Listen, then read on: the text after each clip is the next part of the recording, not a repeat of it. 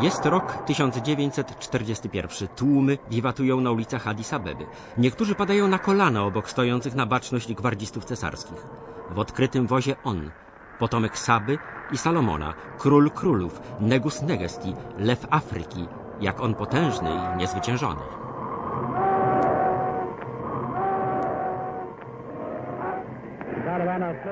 Słuchamy archiwalnej relacji radia BBC z dnia, w którym nastąpił wielki powrót władcy. A oto i on sam.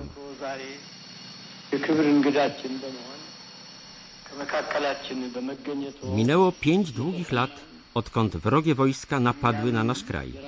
Dziś jestem szczęśliwy, że moje stopy mogły stanąć na ojczystej ziemi, wolnej już po wsze czasy.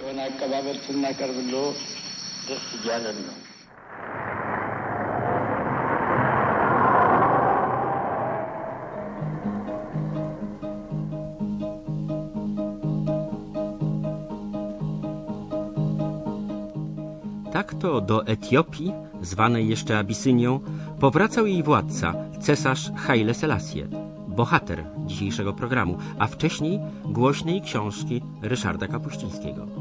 Przypomnijmy jeden z jej początkowych fragmentów. Cesarz rozpoczynał dzień od słuchania donosów. Noc jest niebezpieczną porą spiskowania – i Haile Selassie wiedział, że to, co dzieje się w nocy, jest ważniejsze od tego, co dzieje się w dzień. Z tego też powodu przykładał do rannych donosów wielkie znaczenie. Na stopniach pałacu ukazuje się cesarz i rusza na wczesny spacer. Wchodzi do parku. To jest właśnie moment, w którym zbliża się do niego szef wywiadu pałacowego, Solomon Kedir, i składa swoje doniesienia. Cesarz idzie alejką, a krok za nim Kedir, który mówi i mówi, kto z kim spotkał się, gdzie to było, o czym rozmawiali, przeciw komu paktują, czy można to uznać za spisek. Dostojny pan o nic nie pyta, niczego nie komentuje. Idzie i słucha.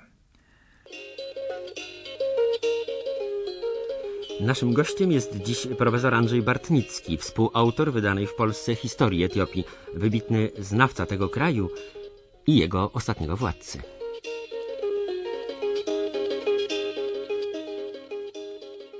O ile wiem, panie profesorze, ma pan do cesarza Etiopii stosunek osobisty i sentymentalny. Jest to bardzo trudne pytanie, jeśli skierować je do historyka, który powinien być bardzo obiektywny, ale istotnie Etiopia jest moją wielką miłością, a co więcej, miłość ta trwa do dzisiaj, stąd staram się po prostu jak najwięcej wiedzieć i bronić Etiopii i cesarza także Haile Selassie I przed tymi zarzutami, które są moim zdaniem niesłuszne, a które łatwo formułować pod adresem każdego wybitnego polityka, kiedy kończy już pełnić władzę, a zwłaszcza wtedy, kiedy nie żyje. No właśnie, jaki jest Pana stosunek do sławnej przecież nie tylko w Polsce, ale i w świecie książki Ryszarda Kapuścińskiego Cesarz? Która przedstawia ostatniego władcę no, nie najlepszym świetle. Łagodnie pan to określił. Ryszard Kapuściński, moim zdaniem jeden z najwybitniejszych dziennikarzy na świecie, jest autorem książki, która w sposób niezwykle sugestywny maluje obraz życia na dworze cesarskim w ostatnich latach panowania Haile Selassie I i oczywiście dziennikarz ma prawo do swoich subiektywnych e, sądów. Osobiście nie zgadzam się całkowicie z oceną negatywną cesarza, jakiej dokonał, może mimo woli, dlatego że stosowanie terminologii europejskiej, którą przecież autor tej książki musi operować, wprowadza w błąd bardzo często czytelnika europejskiego, jeśli chodzi o sprawy etiopskie, które wyglądały troszkę inaczej niż w Europie. No ale godzina donosów była? Dlaczego używać tego określenia tylko w stosunku do cesarza Etiopii. Przecież służby specjalne Ministerstwa Spraw Wewnętrznych istnieją na całym świecie i czasem to są całe dni donosów, a nie godziny i w ten sposób, zaprawiony wielką ironią, jakoś nie mówimy o władcach europejskich.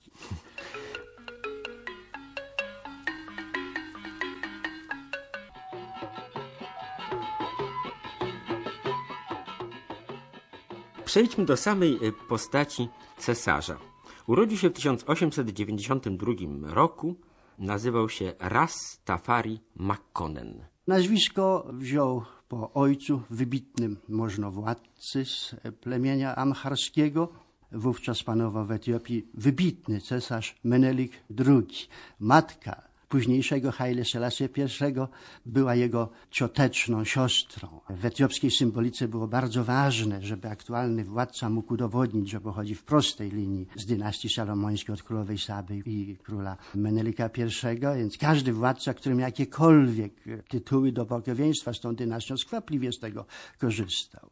Haile Selassie objął rządy już w 1916 roku jako bardzo młody człowiek, będąc regentem w imieniu cesarzowej Zauditu. Popierała go bardzo wpływowa część rodów amharskich chrześcijańskich. W momencie, kiedy cesarzem Etiopii był młodziutki również władca, lecz Jasu, który przeszedł na islam, co było straszną rzeczą. I co gorsze, dla możnowładców chrześcijańskich popierał rody muzułmańskie ze wschodu, z okręgu Hareru. I właśnie młody raz Teferi Mekonnen został w tym momencie instrumentalnie użyty przeciwko aktualnemu cesarzowi, pochodzącemu z zupełnie innej linii, a co gorsze, popierającemu islam. Przyszły cesarz zapewne uzyskał staranne wykształcenie, jak to się mówi. On nie studiował w krajach europejskich, ale studiował w różnych misjach. Nauczył się znakomicie mówić y, po francusku, później pozna angielski, co miałem możliwość osobiście sprawdzić w 1973 roku, kiedy jako jeden z ostatnich Europejczyków przed rewolucją wojskową lutową 1974 roku miałem możliwość rozmowy z cesarzem w pałacu, w którym później został uwięziony, jak na warunki Afryki Wschodniej. To wykształcenie rzeczywiście było bardzo staranne. Czy rzeczywiście mówił tak niewyraźnie i cicho, jak to przedstawia Kapuściński w swojej książce?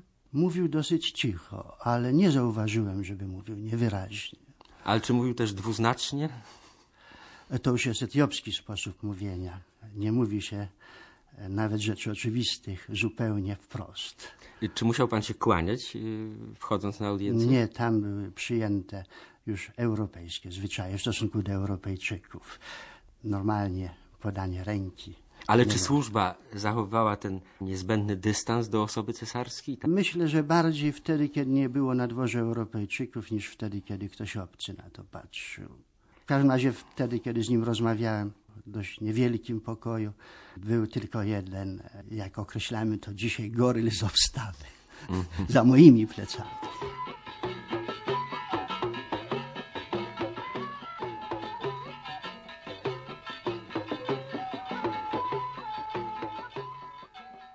Cesarzem Etiopii został w roku 1930. Czy nie poprzedził tego żaden przewrót? Czy to było normalne przejęcie władzy? Historia Etiopii składa się z bezustannych spisków, prób przewrotów i walk plemiennych. Stąd też w okresie, kiedy był regentem od 1916 roku do 1930 roku obserwowaliśmy wiele powstań w różnych prowincjach. To była jak gdyby dla Etiopii normalna sprawa. Stąd później dla cesarza Etiopii tak ważne było utrzymywanie dobrej policji, armii, która byłaby mu posłuszna. Nie chodziło tylko o to, żeby utrzymać władzę. Chodziło o ważniejsze tutaj sprawy, o utrzymanie jedności Etiopii. Stąd ta koronacja Rasa Tefery Mekonnyna na cesarza była ważnym instrumentem symbolizującym jedność Etiopii. Etiopczycy byli od wieków, od wielu wieków przyzwyczajeni do tego, że jedność państwa symbolizuje osoba cesarza. Stąd tak wspaniała oprawa tych uroczystości koronacyjnych w Addis Abebie w listopadzie 1930 roku. Ale zanim do tego doszło, Haile Selassie I dał się poznać w Europie, gdyż w 1924 roku zorganizował podróż do kilku krajów jako polityk walczący z niewolnictwem. To rzeczywiście była długa tradycja etiopska, a jeszcze rok wcześniej ten niezwykle inteligentny i dalekowzroczny polityk doprowadził do tego, że Etiopia została przyjęta do Ligi Narodów. Nie dlatego, że naiwnie wierzył, iż pakt Ligi Narodów e, bardzo umocni pozycję międzynarodową Etiopii, ale uważał, że należy wykorzystać Europejczyków trochę instrumentalnie. I była to tradycją etiopskich cesarzy, I kiedy mówimy, że mocarstwa europejskie wykorzystywały od czasu do czasu Etiopię dla swoich celów, to często zapominamy o tym, że tacy cesarze jak Menelik II, Haile Selassie I bardzo umiejętnie wykorzystywali właśnie dla celów etiopskich rozmaite konflikty między mocarstwami europejskimi. Właśnie z tego powodu Haile Selassie I doprowadził do przyjęcia Etiopii w 1923 do Ligi Narodów, co później, jak wiadomo, miało bardzo ważne skutki. Od 1928 roku nosił tytuł Negusa. Negus to znaczy król, tylko w niektórych etiopskich prowincjach można było uzyskać taki tytuł. Cesarz był trochę wyżej. Określano to jako negesti, jest to król królów i właśnie tytuł króla królów, cesarza przyjął w 1930 roku.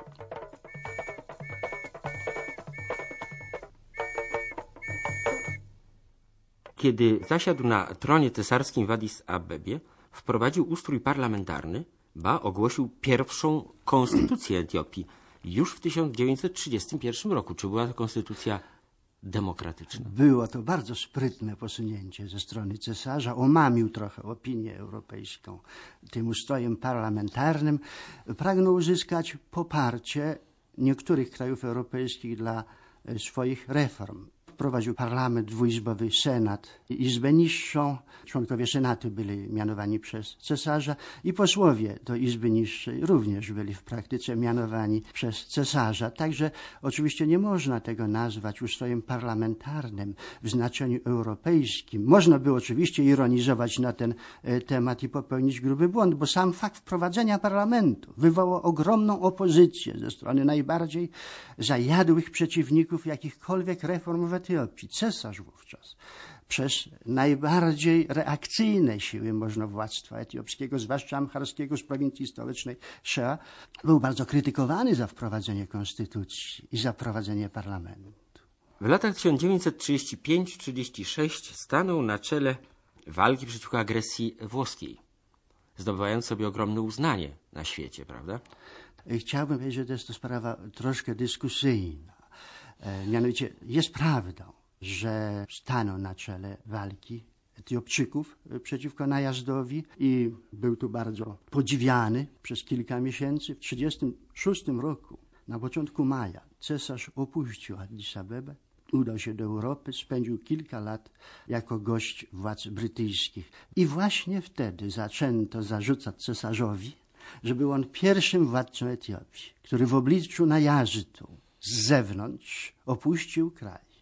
E, co więcej, skutki tego były i później negatywne z politycznego punktu widzenia. Mianowicie przez pięć lat nieobecności cesarza w Etiopii obserwowaliśmy tam wielki zryw wyzwoleńczy i to wszystkich ludów etiopskich przeciwko okupacji włoskiej.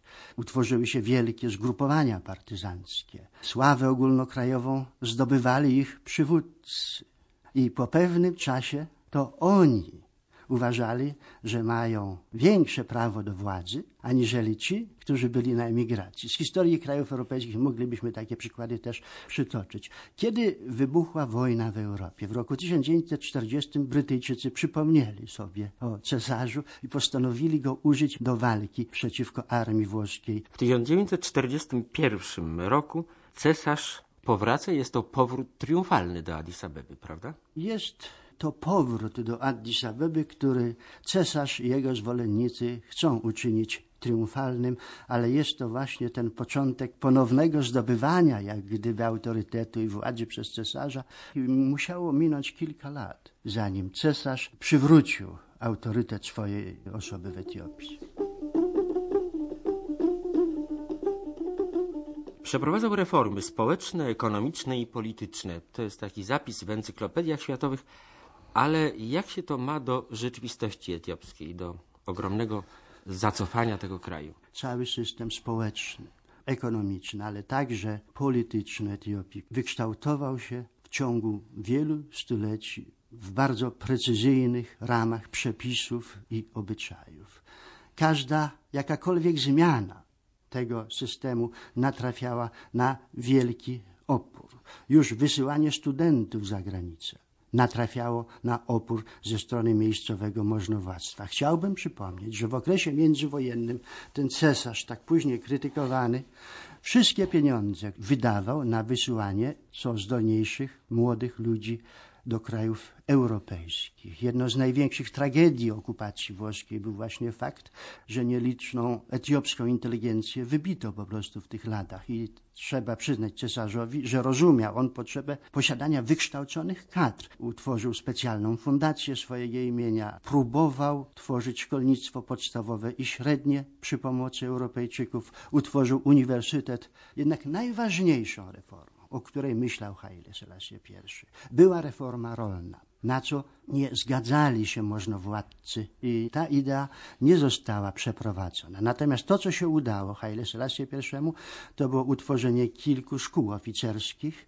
Ten sprzeciw wobec jakichkolwiek reform ze strony możnowładców amharskich, którzy do tej pory sprawowali całą w gruncie rzeczy władzę w Etiopii, doprowadził do dość paradoksalnej sytuacji, że nie tak jak dawniej, kiedy kariera wojskowa była szczytem osiągnięć w etiopskiej tradycji, obecnie dzieci z najzamożniejszych rodów nie chciały już uczęszczać do tych nowoczesnych szkół oficerskich, gdzie trzeba było dużo pracować. Oni mieli pieniądze, oni mieli inne możliwości i w rezultacie najmłodsza kadra zaczęła się rekrutować z innych grup społecznych, aniżeli dotychczasowe, z grup średnich, e, dzieci rzemieślników, często biednych, zaczęły stanowić coraz większy procent etiopskiego korpusu oficerskiego, co za parę lat będzie miało ogromne znaczenie.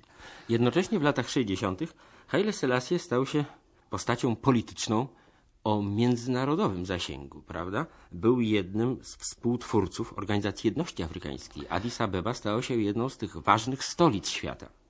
Addis Abeba niewątpliwie stała się dzięki Haile Selassie I polityczną stolicą Afryki. Nawet. Zwłaszcza tak bym to określił od roku 1963, kiedy utworzono Organizację Jedności Afrykańskiej. Złożyło się na to parę przyczyn. Trzy lata wcześniej większość krajów afrykańskich uzyskało niepodległość. Haile Selassie I, jako ten polityk, który walczył z najazdem kolonialnym, latach międzywojennych był symbolem dla wszystkich ruchów wyzwoleńczych w Afryce. Stąd tym łatwiej mu przyszło utworzyć Organizację Jedności Afrykańskiej właśnie w Addis Abebie.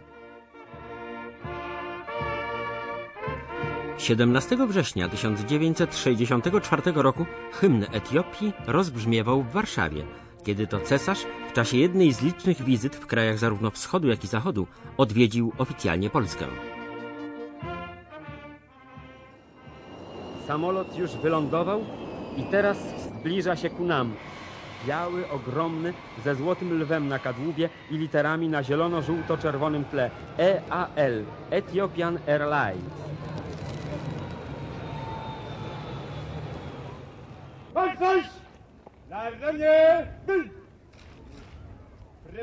I oto błyskają flesze, terkoczą kamery. Ukazuje się nasz dostojny gość, cesarz Haile Selassie, wraz z towarzyszącymi mu osobami.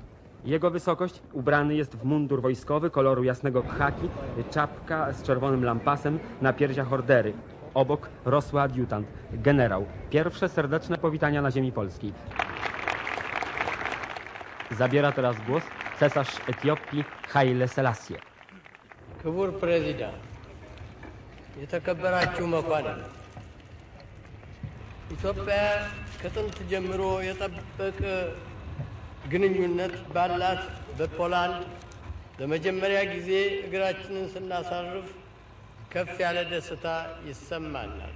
Z największą przyjemnością postawiliśmy dzisiaj nasze stopy na ziemi polskiej, w kraju, z którym Etiopia od tak długiego czasu utrzymuje przyjazne stosunki.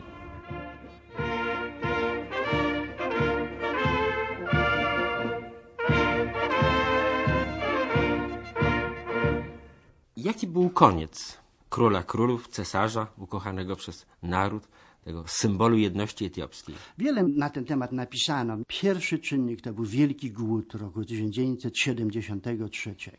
Drugi to był wiek cesarza, który nie mógł już panować nad sytuacją. Kolejny czynnik, moim zdaniem najważniejszy być może, to był fakt, o którym wspomniałem. Zmieniła się struktura społeczna armii. Już więcej cesarz, mimo całego jego talentu, nie mógł e, panować nad tymi grupami oficerów, którzy pochodzili z innych grup społecznych niż dotychczas. I którzy wracając na przykład ze studiów w Stanach Zjednoczonych mieli zupełnie inne wyobrażenie o świecie niż cała zastygła grupa możnowładców amharskich. Ja pamiętam, kiedy cesarz wydał w swoim pałacu wielki obiad dla cudzoziemców w grudniu 1973 roku, także ja mogłem patrzeć na cesarza i otaczające go osoby. I to było wrażenie, którego nie zapomnę, że patrzę na skostniałą grupę ludzi, którzy już przeżyli swój wiek, znaleźli się jak gdyby w zupełnie nowym, nierealnym dla nich czasie. Jak wiadomo, cesarz został zdetronizowany po niezwykle wielkiej antycesarskiej kampanii propagandowej. No i tak właściwie skończyło się cesarstwo w Etiopii w 1974 roku we wrześniu. Koniec epoki.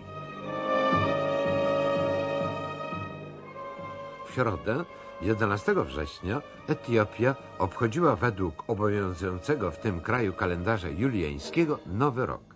Ale wszyscy zgodzą się, że początkiem nowej ery w dziejach tego kraju stał się dzień następny, 12 września 1974 roku. Właśnie w tym dniu rano radio Addis Abeba nadało taki oto komunikat w języku angielskim. Cesarz Haile Selassie został z dniem dzisiejszym zdetronizowany. Wiadomość została przyjęta z radością przez zwykłych obywateli. Negus, czyli król, jest już niczym po zdetronizowaniu go przez wojskowych. Cesarz Etiopii wraz z rodziną pozostaje w areszcie domowym.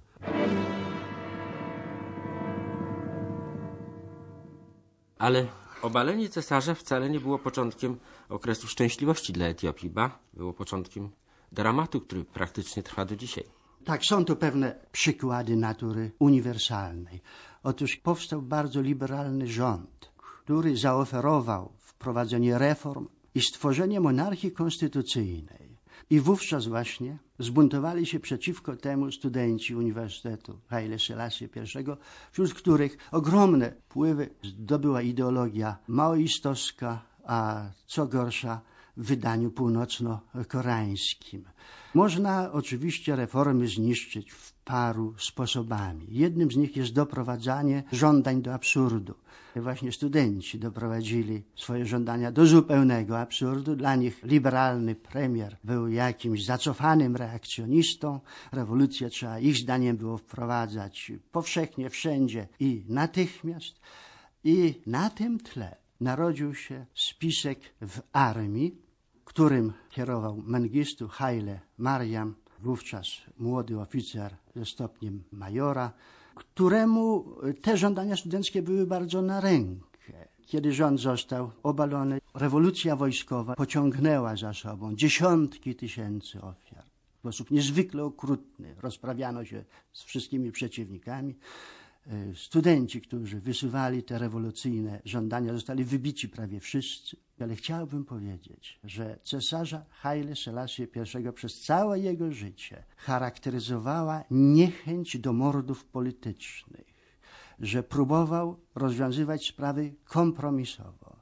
Nawet kiedy jego osławione tajne policje i służby specjalne donosiły o rozmaitych o ruchach odśrodkowych, separatystycznych w różnych prowincjach, to wolał przywódcę takiego ruchu ożenić z jakąś swoją kuzynką i w ten sposób rozwiązać konflikt, aniżeli skazać go na karę śmierci. Co nie oznacza, że nie skazywał na karę śmierci. Kim pozostanie Haile Selassie w historii Europy, a może i świata? Pozostanie jako jeden z najwybitniejszych polityków afrykańskich XX wieku, a może nawet y, w skali międzynarodowej. Taka jest moja opinia. Mam nadzieję, że obiektywna. Addis Abeba, 7 lutego 1975 roku, Agence France Presse. Osadzony w pomieszczeniach starego, położonego na wzgórzach Addis Abeby pałacu Menelika Haile Selassie spędza ostatnie miesiące życia w otoczeniu swoich żołnierzy. Według relacji naocznych świadków, żołnierze ci, jak za najlepszych czasów cesarstwa, nadal oddają pokłony królowi królów. Dawny wszechwładca jeszcze teraz powtarza to, co oświadczył w dniu swojej detronizacji. Jeżeli rewolucja jest dobra dla ludu, jestem za rewolucją.